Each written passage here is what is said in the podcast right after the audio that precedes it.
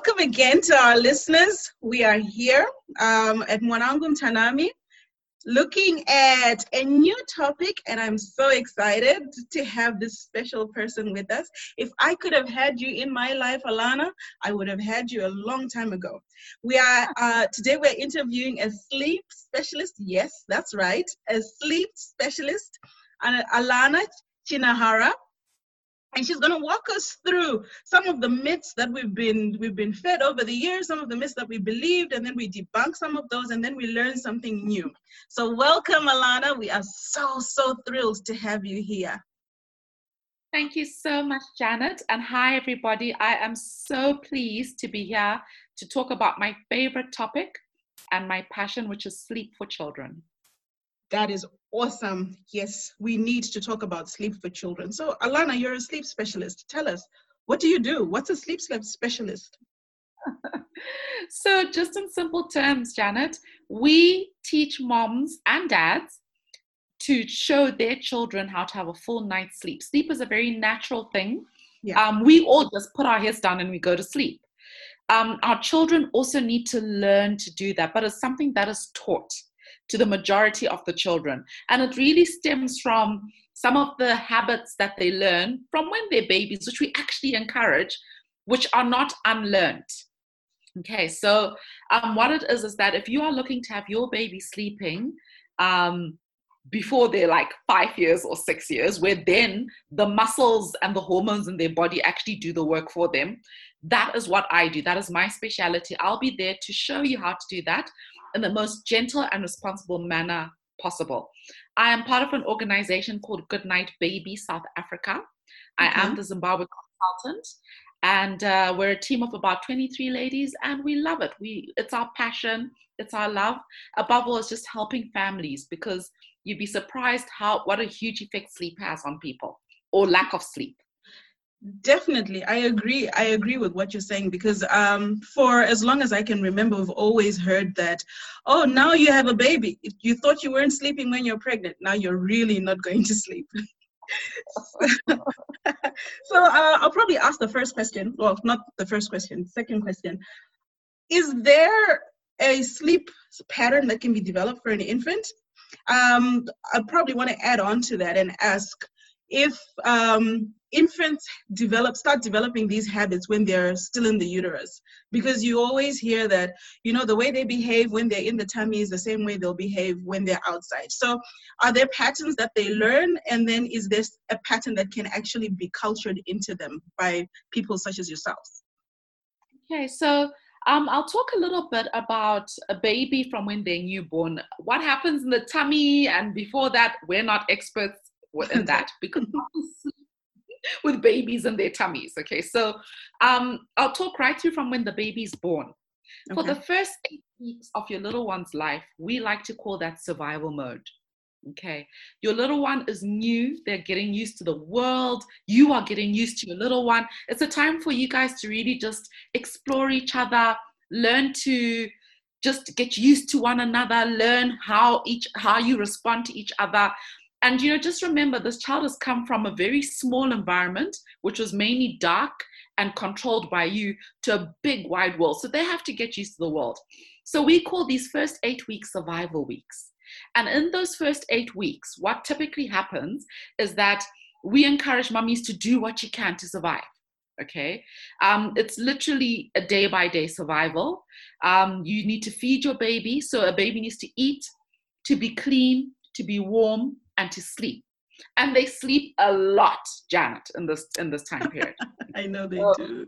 Um, you know the whole thing of when your baby's sleeping you also rest yes i encourage that because up until your baby's about eight weeks even 10 weeks some babies up until 10 weeks don't have a concept of night and day okay mm-hmm. um, and that's nothing to do with anything other than the fact that they do not have the circadian rhythms the natural metabolic rhythms that we have or that children have from about 10 weeks onwards okay so they don't know the concept of night and day which is why you're encouraged um, when is the daytime feed your child out in bright light feed your child in a place where there's lots of noise so that they know that this is the daytime okay mm-hmm. and then obviously in the night dim the lights make sure that it's dark even when you do a diaper change during the night make sure that it's you know, dim. You have to be able to see. Okay. Yeah. okay.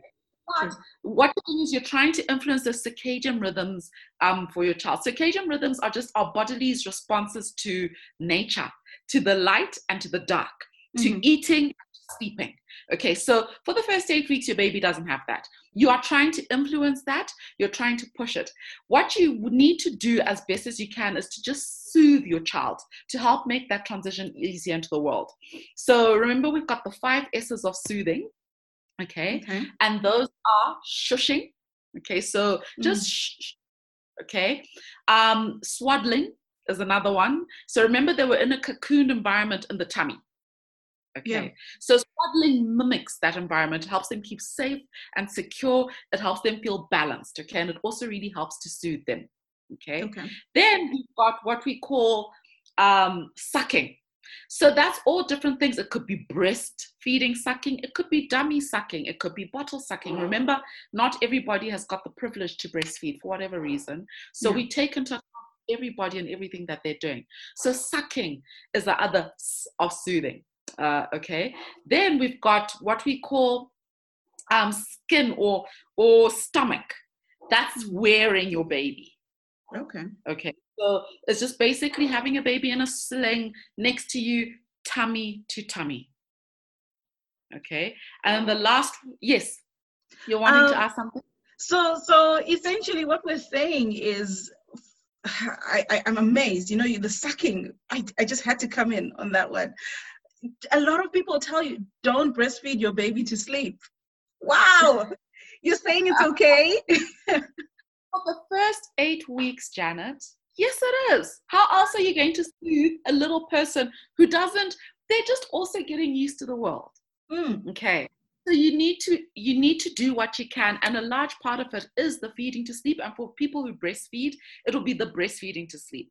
The only thing that you need to really be cognizant of with breastfeeding, because I know a lot of us are, are, then told, sleep with your child, have them next to you so that they can access your boob. But remember, we look at safety standards first. Okay. Mm-hmm. Children up until the age of six months are at high risk of SIDS, sudden infant death syndrome. Okay. So you want to make sure that your child is in an environment where nothing can cover their face, in an open environment so that they can breathe and be well. So yes, breastfeed your child to sleep, but put them back into their crib. Okay. Um, if they're going to lie next to you, there's different little snuggly things. I think they're called safe, safe snugs. Um, there's got various names for them, but you put your child in there so that they are not within your space. Mummies don't squash babies. Okay. Mm-hmm. However, the risk, there is a true risk that whilst you're deep in sleep, which you will be as a as a new mom, a nursing mom with the hormones from the breastfeeding, you can get into pretty deep sleep. Okay. And you're tired. And so, yes, you are tired. And so what happens is that the, the bed covers could cover your baby. And that's mm-hmm. nothing that we want. Those are not the things that we're looking for when you've got a new baby. Okay. So yes, for the first eight weeks, Janet, survive. Uh, yeah, I did that. survive. And then from eight weeks, maybe I'm preempting one of your questions, but when when you start getting to eight weeks, you can start introducing some good sleep hygiene for your baby. Mm-hmm. Okay. And those are small things like introduce a bedtime routine.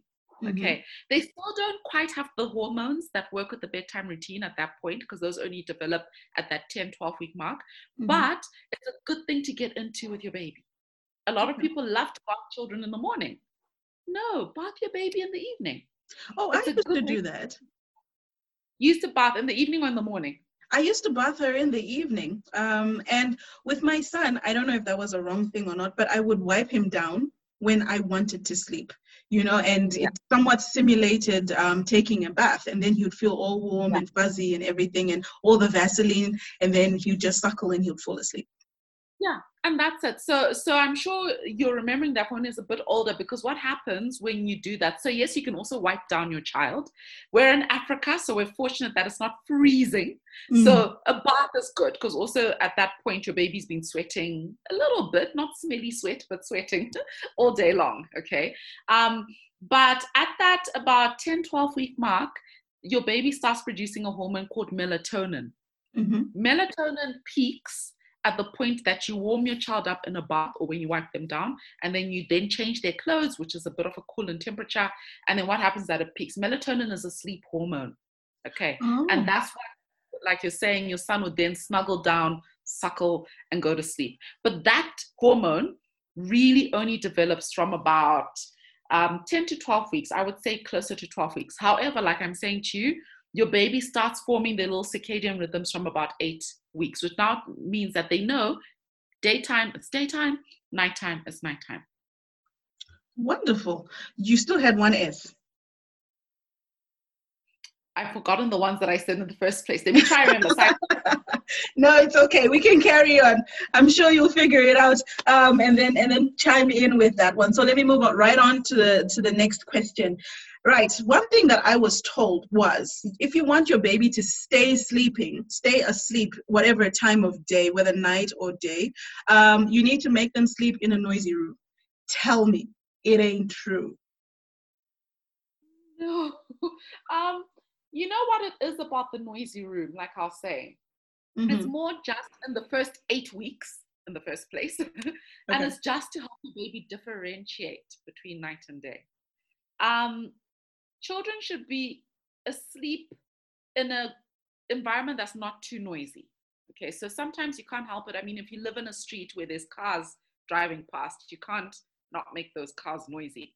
But similarly, if you live on a farm or even in a place where it's generally silent, and if it's one child, it will be silent. Because you know, mm-hmm. if you've mm-hmm. got one child in the house, there's no one else to make noise. That's so true. it generally is silent. Um, what you want to do is to create a perfect sleeping environment at all times. And if you do have a noisy environment, Janet, you can use what we call white noise. White noise, there's lots of apps of white noise that you can use, drowns out any excess noise that you think may be affecting your baby. Okay. okay. Um, what I find is the most difficult age that doesn't like a noisy environment during the daytime is actually that four to six month age range. And the reason for that is because of the leap that they're going through at that time they're going through a huge developmental leap and it's actually a leap where all of a sudden the world is is there. Whereas the world was a bit of a blur and there was nothing much happening all of a sudden they can see they can hear sounds and link those sounds to things that they're seeing. They know that if they hear a sound and they turn around um, so it's a very highly stimulated stage of their life speech starts developing not that they're talking but they know now that if they go whoa, whoa, whoa, that's talking mm. okay so now a child like that, you put them down in the afternoon where there's lots of noise, is not going to settle. And it's just the age. Okay, so that's really what it is. Um, but above that age and below that age, well, you can put them down. If you think your child is sensitive to noise, which some children are, some children have FOMO, it's just mm-hmm. actually just part of their personality traits. Um, fear of missing out. Yes, some children do struggle because when they hear things, they're like, oh, but that's a person thing. And at some point, you will know your child. Okay, you'll realize yeah. that oh, little little Janet, the moment she has anything, is all over. But then there's some children that couldn't care less. They honestly, and that's also a personality trait.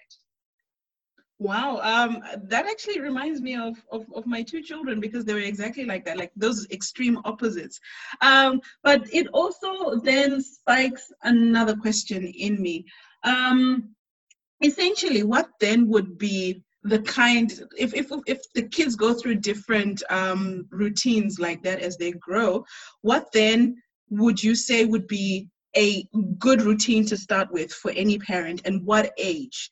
Um, I, I, know straight after the eight weeks the survival mode then beyond that what are we saying would prepare the child to get into a good rhythm and to be less annoying? Okay Janet looks annoying. Children are not annoying. I'm kidding. I'm also kidding. Yes, kids can be annoying. My kids can be annoying. Um, so, so, like I said, eight weeks start introducing some bath time routines, but generally start making your child's life predictable. So that's what routine is. It's it's scheduling. It's predictability, and that just gives security for a child. Children don't know time and they won't till they're like seven years old, mind you. So if they've got a good routine and predictability and schedule and they know what's happening next, that just makes your child feel secure. Okay. From the age of about 12 months, uh, sorry, not 12 months, 12 weeks, you can start introducing good sleep hygiene, um, the thing that you're talking about, don't let your child fall asleep on the boob. Those are the type of things that you can start trying now to really enforce and implement. Okay. Um, at yeah. good night, we say that if your child is 16 weeks uh, and seven kgs and above, they are ready for a full night of sleep. Oh, really? Okay. But it obviously stems from teaching them how to have that full night, which is teaching them fall asleep by themselves. But from 16 weeks and 7 kgs, um, 16 weeks is developmentally ready, 7 kgs is enough um, to have food, enough food in their tummy to last a night. From there, you can have a full night. Now, tell me, if the child is to fall sick, is there anything that can disrupt this pattern? So, when your child is sick, Janet, do everything you can to look after your baby. We say all rules out the window. Do mm-hmm. what you must. And often doctors will say, so if it's like diarrhea, your doctor will say, please, can that child, if it's a breastfed child, keep your baby on the boob, make sure they're getting lots of fluids and hydrating. I mean, do what you can mm-hmm. for your baby. You can get back on track when your baby's better. But I always hasten to talk about my definitions of sickness. And that is things like vomiting, temperature, diarrhea, which are the typical sicknesses for children. I mean, of course, there's other things that could happen, but let's talk about the three typical ones. Yeah. Um, if your child just has a bit of a snuffle and a cough, that's not really sick. Yes, they're a little bit unwell, but it's not sick in such a manner that you would have to come out of all your routines and come out of all the good things that you've shown your child. Mm. Um, but sick, uh, temperature, diarrhea, vomiting, do what you must for your baby, uh, Janet. It's look after your child. We want safety and wellness of your child first. They will catch up with their sleep the moment that they're better. Okay, so essentially you have to somewhat retrain them um, after they're better. So we call it getting back on track, is just reminding them of what they know already. That's all. So you just become a little bit strict and then they will remember what they need to do. Um, in relation to just, you know, when your baby is sick, just watch out that you're not. So, a child who's got bad temperature, you also don't want to pull that child into bed with you because you will actually make them hotter. Mm. Um, especially if you're sandwiching between two parents. I mean, that's that's, that's definitely huge equation for heat, you know. Um, but then there's other things like with my girls, if my girls aren't breathing properly, I will pull them into bed with me, for instance. And okay. it's just because I'm breathing, but then we get back on track as soon as that as they're better. All right. No, I understand. Uh, well, for me, I'm I'm one of those bad habits people. I slept with them right through up until they were old. I think my my, my five year old, I, my daughter got out of the bed when she was five because there was a new baby in town. But anyway, wow. that's a story for another day. Let's talk about cry it out. Let's talk about cry it out. I mean, we've always heard about is it Ferber?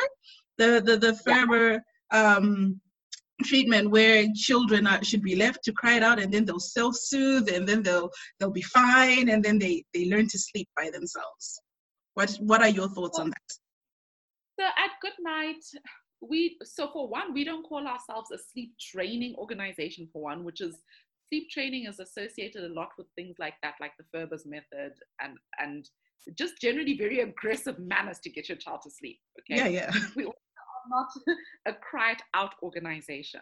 Okay. What we do is we do everything um, in the most responsible manner possible for our children. Okay. Okay. And and cry out, you know what you could. I did for my first, let me tell you the story. It will actually help me to explain. Um, so I'll tell you my story around cry it out. For my first, I was just so exhausted by the time she was one that I thought, let me wean this child. So I weaned her because I, I, I figured in my head that it would give me full nights. It did not give me full nights. Mm-hmm. Um, and it's just because of the complexities of the way sleep works. So anyway, so we wean and I'm still waking up because now I'm the one who has to lie next to her or stroke her head till she's asleep and mm-hmm. or whatever it is. Um, and then I thought, no, I this is it's a lot. okay. Yeah. So then I googled, and what did I stumble upon? Cry it out. Ferber's method, cry it out method, mm. and then that's what I did. It was, you know what, it works, Janet.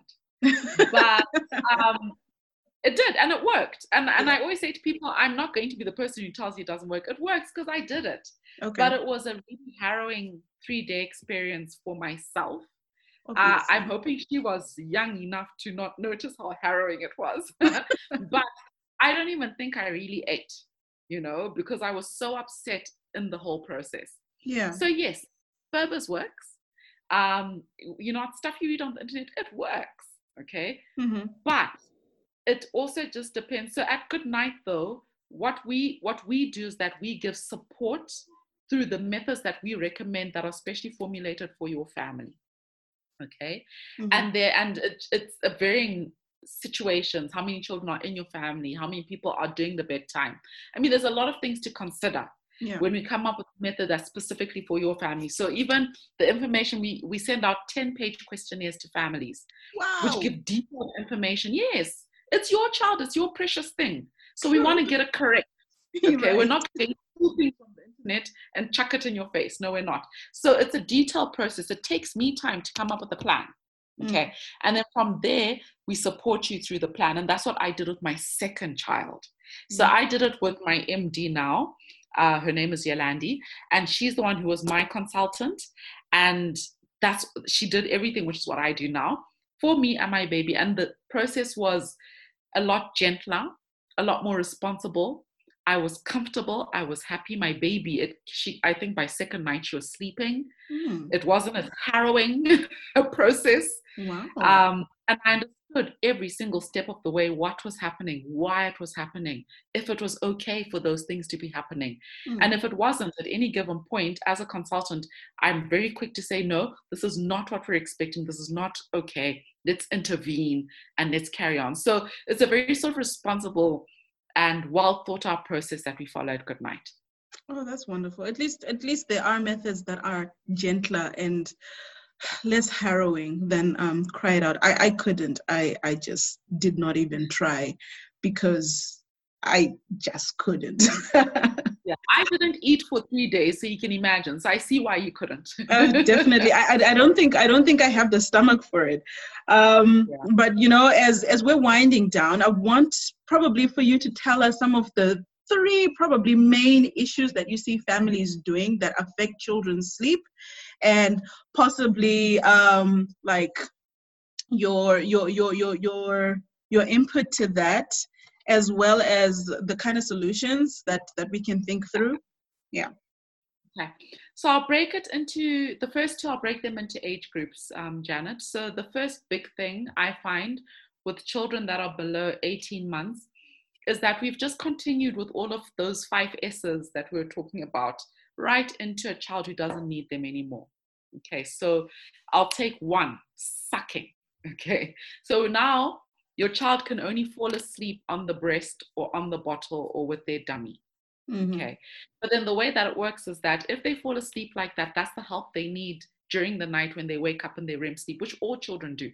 Yeah. And so as a result, you're going to have to be there giving them your boob or the bottle or the dummy. Okay. So a lot of the cases I deal with is just because we've t- carried forward those five S's, sl- like one of them, the wearing or the sling, um, the motion. So now you've got a child who really loves babu or likes being rocked to sleep. yeah And initially it easy, but now it takes like two hours before your child is actually asleep. okay. So Mhm. as they grow older, these are the things that happen. Okay. So the biggest thing is know that the first eight weeks, yes, we are survival mode. But after that, start introducing good sleep hygiene. And of course, contact any one of the Good Night consultants to assist. If you need help, if you're not sure how to do it, we will certainly be able to assist. From toddlerhood upwards, so um, above 18 months, okay, 18, 12 to 18 is toddler, but above 18 months, you now have this little being who's got emotions, who can manipulate. And it's a horrible thing to think your child can mani- manipulate, but they can, okay? They do. They Um, do. I've seen it. yeah. so you've got emotional development, physical development, motor skill development, mental development. You've got manipulation, you've got tantrums, you've got all sorts of things. And often they're actually not even drinking the boob anymore or drinking a bottle anymore. Mm. Um, sometimes they still have a dummy, doesn't really matter. But what you find now is that now parents are lying next to this child. And it's part of that emotional development. So remember, a child goes through separation anxiety, Mm. and often the remedy for that is a parent will lie with their child. But now you've got a two year old who no longer really goes through separation anxiety, and you're still lying with that child. Okay. Mhm. That then becomes more and more difficult the older that your child gets. Okay. So you either remedy it or you wait until they're five or six years old where they'll eventually get over it and be able to sleep by themselves anyway. okay. Just because their bodies develop like that. We can't guarantee that when they're five or six years olds, they'll still want to sleep by themselves. Trust me, I know. I've had one. No, you can't. And you know what? I've helped children who are nine years old, seven wow. years old. No, you cannot guarantee that they will get over it. Okay. So so you just have to watch it. And so so it's just it's just the things so the things that parents carry through it's almost the the crutches and i think in both instances it's emotional crutches for the parents is the mm. fastest way they think to get it done but it's not the most effective way and at the very end it's never ever fast so think of a toddler who you are now lying in bed with them up until you even fall asleep That's true. you know and, and people have those stories where they were lying with their child now they fell asleep and now you wake up and it's like 10 o'clock and finally you can but it's already time for you to actually be in your own bed so now you haven't spent time with your husband or anything or with yourself whatever it is that you want to do you haven't had that time at all oh. um the, the other the last thing that i see is especially i find zimbabwean parents uh, feel that parenting should be super difficult and it should be harrowing. Mm. and it should be especially a woman must suffer through her parenting right? Guys parenting is hard enough janet. It really is. Yeah. Okay? Sure. not an easy thing by any means. However there are things that you can do to make it so that at least you can cope better so that you're you are rested and refreshed to cope with the challenges of being a parent because they're mm. always different and different for every single parent. There's no two parents that, that have the same challenges. Um, and that is getting help for things like sleep. It does not mean you're a superwoman because you're up all night with your child every single day of your life and you're so exhausted. No, you need to have your rest so that you can be the best mother you can be or the best father you can be for your child. And I think that for me is the biggest um, sort of thing that I just want to reach out and say there's no reason to suffer. Just like when your child is sick, you go to the doctor. You can get help for things like sleep, or just like if you're struggling with breastfeeding, you can go to a lactation consultant. Um, you know, there's lots of things that you can do to help yourself just to ease a little bit. It's already hard, guys. we don't have to do it in a foggy state of being tired. That is so true. That is so true. And that last parting shot of yours was truly like um, I think probably a, a, a, summary of the life that I lived when I when my kids were still little. I mean, I hardly ever slept. I went to work. I came back. I was tired. I would have to do the feeding and try and get the sleeping done, and everything was mommy this, mommy that. I I enjoyed it to some extent. I don't know if if, if there's that kind of that kind of thing going on out there. I enjoyed it, and I thought to myself, okay, they're only young ones, but I will I will agree with you it doesn't have to be difficult you know? And you want to be able to treasure the good moments. And you know we're like we're so susceptible to looking at at at the parenting process as difficult you know and and looking at the child and saying they are difficult. And sometimes it's not even fair because they are what we expose them to and things like that. So okay this has really been eye opening for me, and I hope someone out there is definitely going to feel good about this podcast because I surely do. And um, we're just going to take your contacts and we're going to put them into into um, a transcript of this this conversation, and just hope that people reach out because why suffer when someone has trained in this and they can help you you know? So thank you so much alana. You're gonna have to come back because right now we talked about infants right but then we have to talk about those five six seven year olds who are failing to get out of the bed so i am definitely looking forward to the next installment on good sleep here on Mwanangu Mthanami thank you so much thank alana. Thank you, Janet, for having me. I'm looking forward to coming back and doing more focused topics with you. Ah, awesome stuff. You take care. Be blessed. Bye. Bye. Bye.